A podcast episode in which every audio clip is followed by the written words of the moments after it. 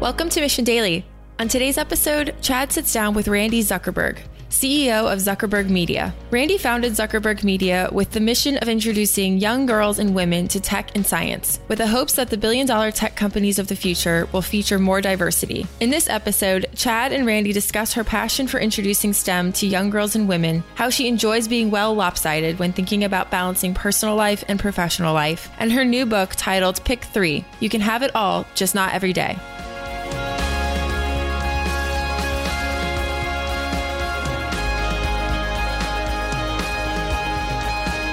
Hey, good morning, Randi. How are you doing? Good morning. It's great to be here with you. Likewise, yeah, it's it's great to uh, connect, and I'm excited to jump into the interview.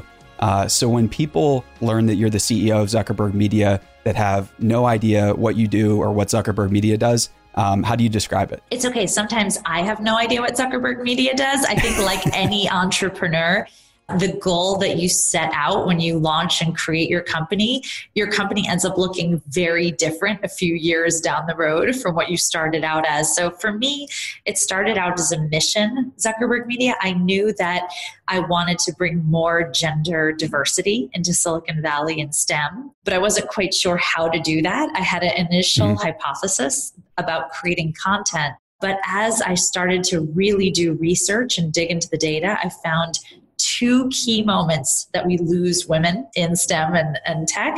And that is uh, when they're girls at about eight to 10 years old, and another is in the entrepreneurship phase of starting companies. So I kind of went back to the drawing board with Zuckerberg Media, and now every single project that we do either reaches eight to 10 year old girls or entrepreneurs to help them get that leg up. I love it. And is there an example of a project you're working on right now that you can share? Maybe something that's not public yet, or if you want to use an example of something that's already out in the world? Absolutely. I can give you an example on both of those fronts. On, um, on the girls' front, we launched something about a year ago called Sue's Tech Kitchen. It is a pop up cafe, a dessert cafe, where you use robotics and STEM and AI in order to make desserts. So you can 3D cool. print chocolate, you can uh, program robots pots to make pancakes.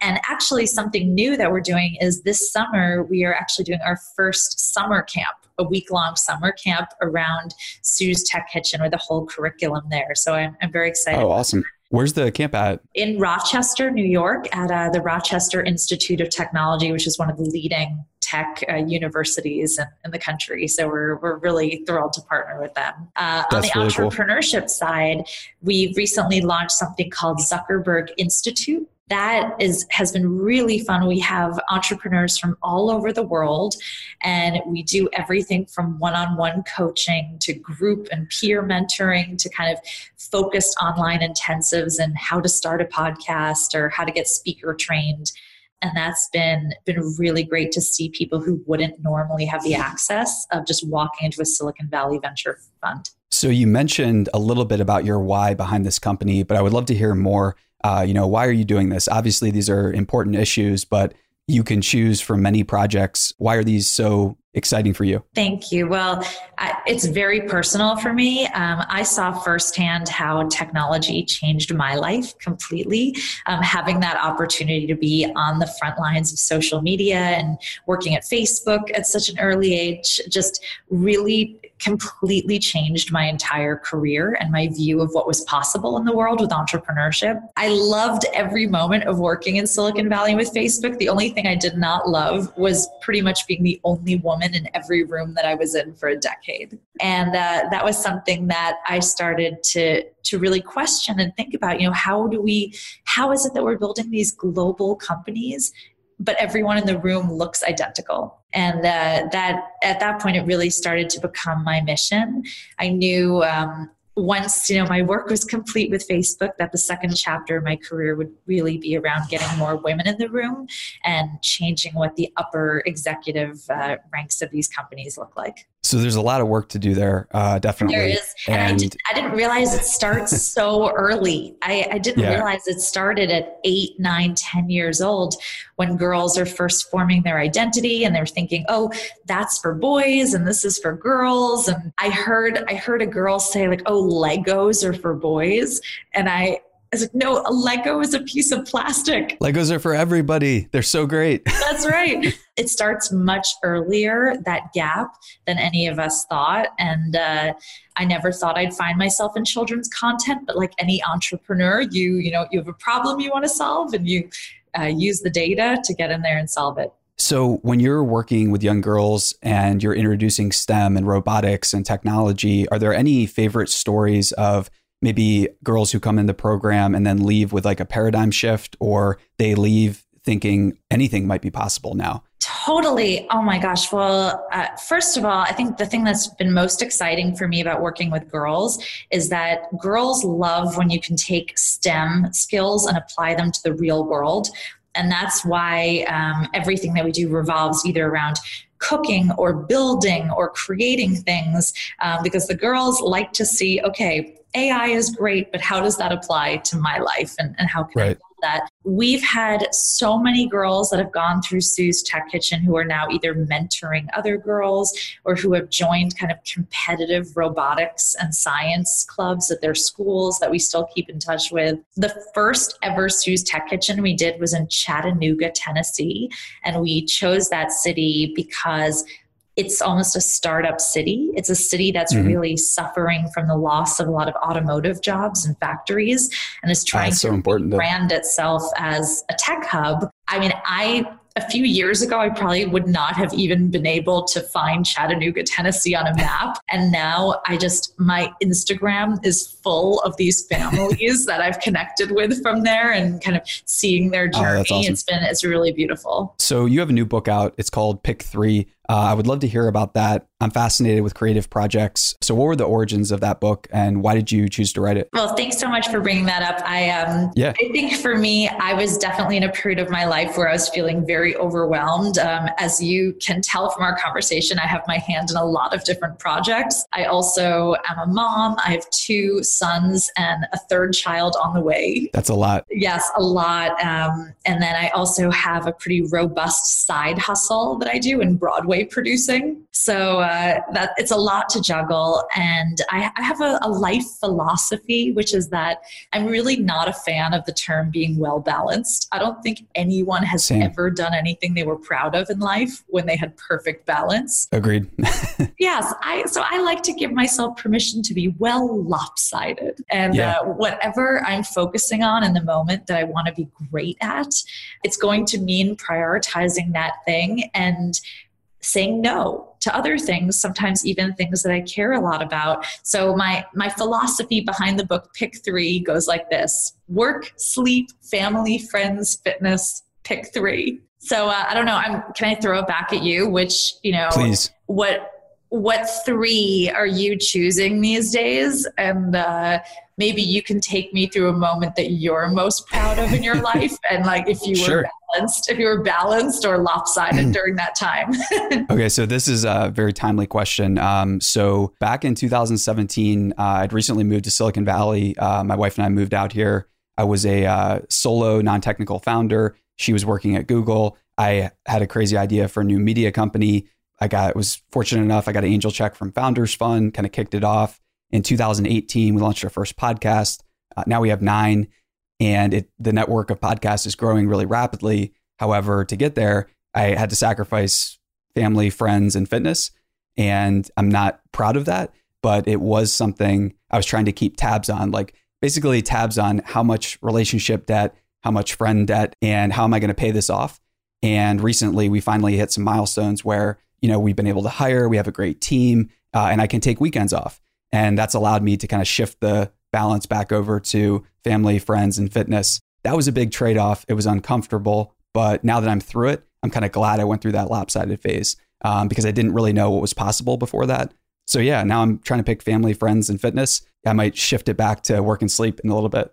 I, I, love that so much because I mean, I do believe that we should all strive to be balanced in the long run of our lives. So, yeah. But that I love that you just outlined two phases where, you know, you were all in as an entrepreneur and you had to be, and you hit some really amazing milestones, which congratulations. Thank you. You were able to say, okay, it's time to take, you know, maybe uh, temporarily pull away and focus on some of the areas of of my life that I've been ignoring and then, you know, dive back into it. Yeah, thank you. And it's um, not easy to let go of feeling guilty sometimes when you're doing that, but um, I'm getting better at it. And uh, my wife and uh, son, even though he's only 14 months, uh, are helping with that. I think a lot of people assume that the work life balance conversation is only something for women. And it's not, it's for everyone. We're all struggling. We all have to prioritize. We're all compromising aspects of our health or our family or our friendships in order to do the things that we're doing. This is not uh, a conversation that's for one gender or for only people who have children. And that's one of the things I really wanted to address in pick three also. So there are a number of passages that are awesome in the book. Were there any chapters or, you know, segues or lists that you put in the book that you're especially proud of that you still reflect on from time to time, maybe to remind yourself? Definitely. There were so many. And I, I really tried to stay away from the urge to kind of interview celebrities and people that, you know, are very well known because I find that people like that have whole teams around them that help them to be able to achieve more than the normal person can achieve. Right. So I really tried to interview um, normal people going through different phases of their lives. One of my favorite interviews is with a doctor. Uh, he does pediatric uh, organ transplants. So if you have a baby or a child that is in need of a life saving heart transplant, he is the surgeon. So he outlined that basically his work is life and death. I think a lot of us mm. we pretend that our work is life or death, or we put that you know yes. fake anxiety in ourselves. Like when his phone goes off, getting called in to do a heart transplant, that is actually life and death uh, for a family. Completely. And so he said that you know if he gets buzzed during his own wedding, he would leave to go do a surgery. And that's really impacted his ability to find a spouse to you know have meaningful family and friendships and things like that but that you know he has really made that decision to put work first. He also outlined what it's like to do a 90 hour straight shift. Some of these wow. surgeries are crazy long. Um, and he shared with me some of his hacks for you know still working at peak performance for that long. So that was i think one of the most fascinating interviews i did. Yeah that's incredible because i think i maxed out at about 48 to I think 72 hours were the longest missions that we did in the army where you had to go without sleep. Yeah, that's uh, not pleasant. I can't imagine doing surgery on for a 90 hour stint.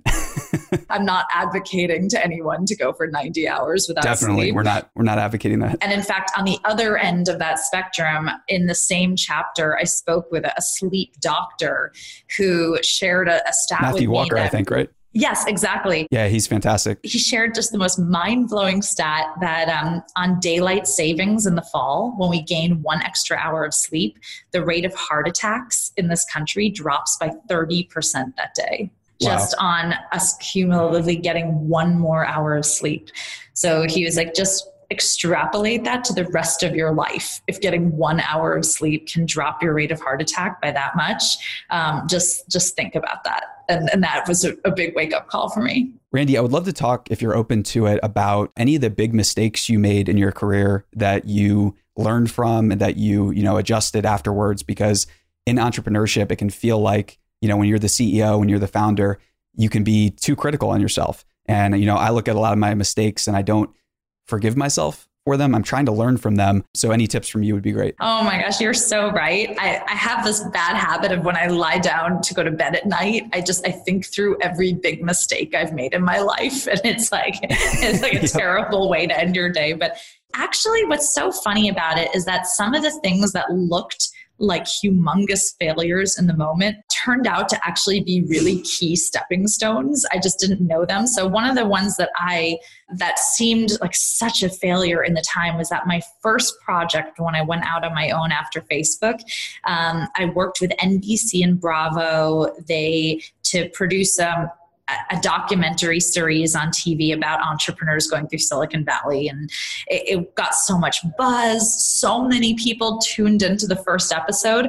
And then a lot less in the second episode, a lot less. And then I got the call from the network that they were moving the time slot to 3 a.m. or something like that, ah. where shows go to die. It was just, it was a failure. The show got canceled after the first season. It was my first project going out on my own. And I just, I felt like such a failure. Uh, I'd spent about a year straight working on that project. And I thought, how am I going to recover from this? But about two years later, when I wrote my first children's book targeted to that eight to 10 year old techie girl called Dot about the super techie girl, that same executive at NBC called me and said, you know what? Our first show didn't work, but I have a feeling maybe this next show might why don't we turn Dot into a children's show? And now um, we just launched our 80th episode of the show. It's syndicated in, I think, over 30 countries around the world now. And that That's never awesome. would have happened without that relationship with that executive and that failed project. So I think sometimes the things that look like huge failures in the moment that, you know, we wonder if we're going to scrape ourselves off the floor and keep going turn out to be very necessary things in the way to success. When you think about building culture at Zuckerberg Media, or if you look out at the culture in America right now, what are you thinking and how are you going about building culture amongst you know your team? We have a very unique team here at Zuckerberg Media in that everyone is both kind of techies and artists at the same time. I think that's kind of the kind of person I've always been drawn to because I have a, a, side love of theater in addition to everything I've done in tech. And so everyone who works at Zuckerberg Media has touched the theater world in some way. We have members of the team who have choreographed shows on Broadway. We have members of the team who have led theater troupes in refugee camps, like really amazing people. So we like to really incorporate that into our company culture. A bunch of folks from the company all went to the Tony Awards together uh, recently. We go to a lot of theater outings and readings uh, as a team. So that's something that really bonds us in, in a way outside of our work and gives people, you know, a sense that they're getting a perk that's really special that they wouldn't find right. at another company or another job they went to. So I think it's just it's important for leaders at companies to understand what drives people inside their company and offer those intangible things that make people really excited to go to work and be part of a culture. Very cool. And when you look back at your career, are there maybe is there one impactful lesson that you re- try to reflect on often or what are some lessons you can share with us? I'm talking a lot about mentorship these days because it's something that's really on my mind as a mistake or something that I wish I had learned earlier in my career. Um, I spent a lot of time looking for one mentor. Everyone always said, you know, find a mentor. And I assumed that that would be one person who is much older and wiser than me and more senior in their career who could guide me. And um, I spent so long looking for that person. I was always disappointed because they either never had the time for me or we'd finally sit down to chat and they would ask me a million questions about social media and I would end up mentoring them. Finally, somewhere along the line, I realized that actually I had a lot of mentors. They were my friends and peers sitting right next to me who we were all going through the same things together and rising right. together and helping each other. I just, I hadn't realized that. And I wish I realized it sooner so I could invest in those peer groups. And I think that's why with Zuckerberg Institute, we do so much with group coaching and peer mentorship because there's a lot that I can do to coach someone and, and lead them, but there's so much more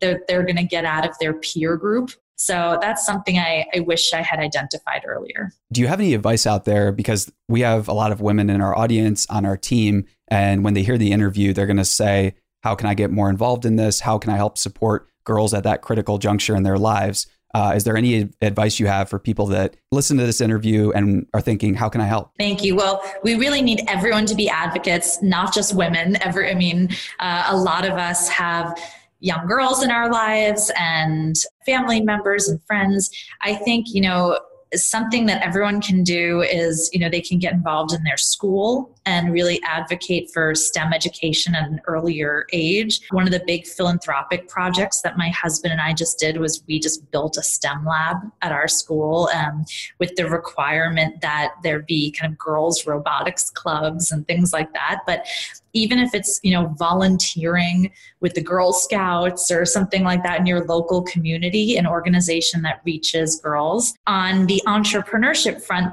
though because that's another area that's another huge gap where we lose women when it comes time to starting companies anything that any of us can do to help mentor women, uh, whether it's sitting down and helping them make their pitch deck or giving advice or talking through a business plan and making them feel like they're not alone and they have that support network um, sure. is really powerful on both ends. So there, there are so many ways that any of us can get involved with both, you know, getting girls into STEM early and then keeping them there as entrepreneurs. So Pick Three is out now. And Randi, thank you so much for joining us. Uh, where can people find or connect with your work? Thank you so much. Um, Pick Three is available on Amazon or any of your favorite bookstores. I would really encourage any entrepreneurs out there to connect with us at zuckerberginstitute.com. We have tons of, of courses and coaching. And of course, if there's a, a, young girl in your life who'd be interested in any of our camps or programs, Sue's Tech Kitchen.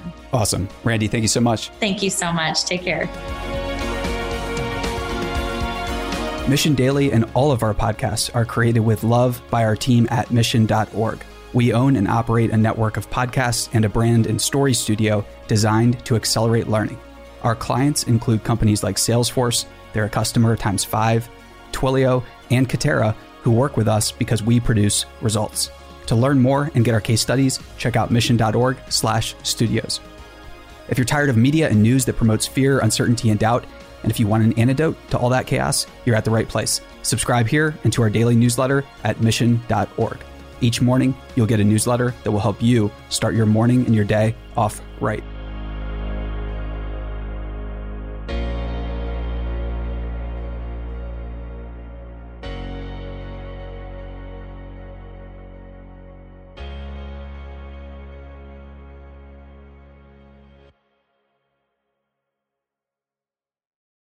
Listeners, thanks for tuning into this episode. I hope you enjoyed it as much as I did. If you haven't already, please subscribe, rate, and review this podcast. It helps spread the word, and I would greatly appreciate it.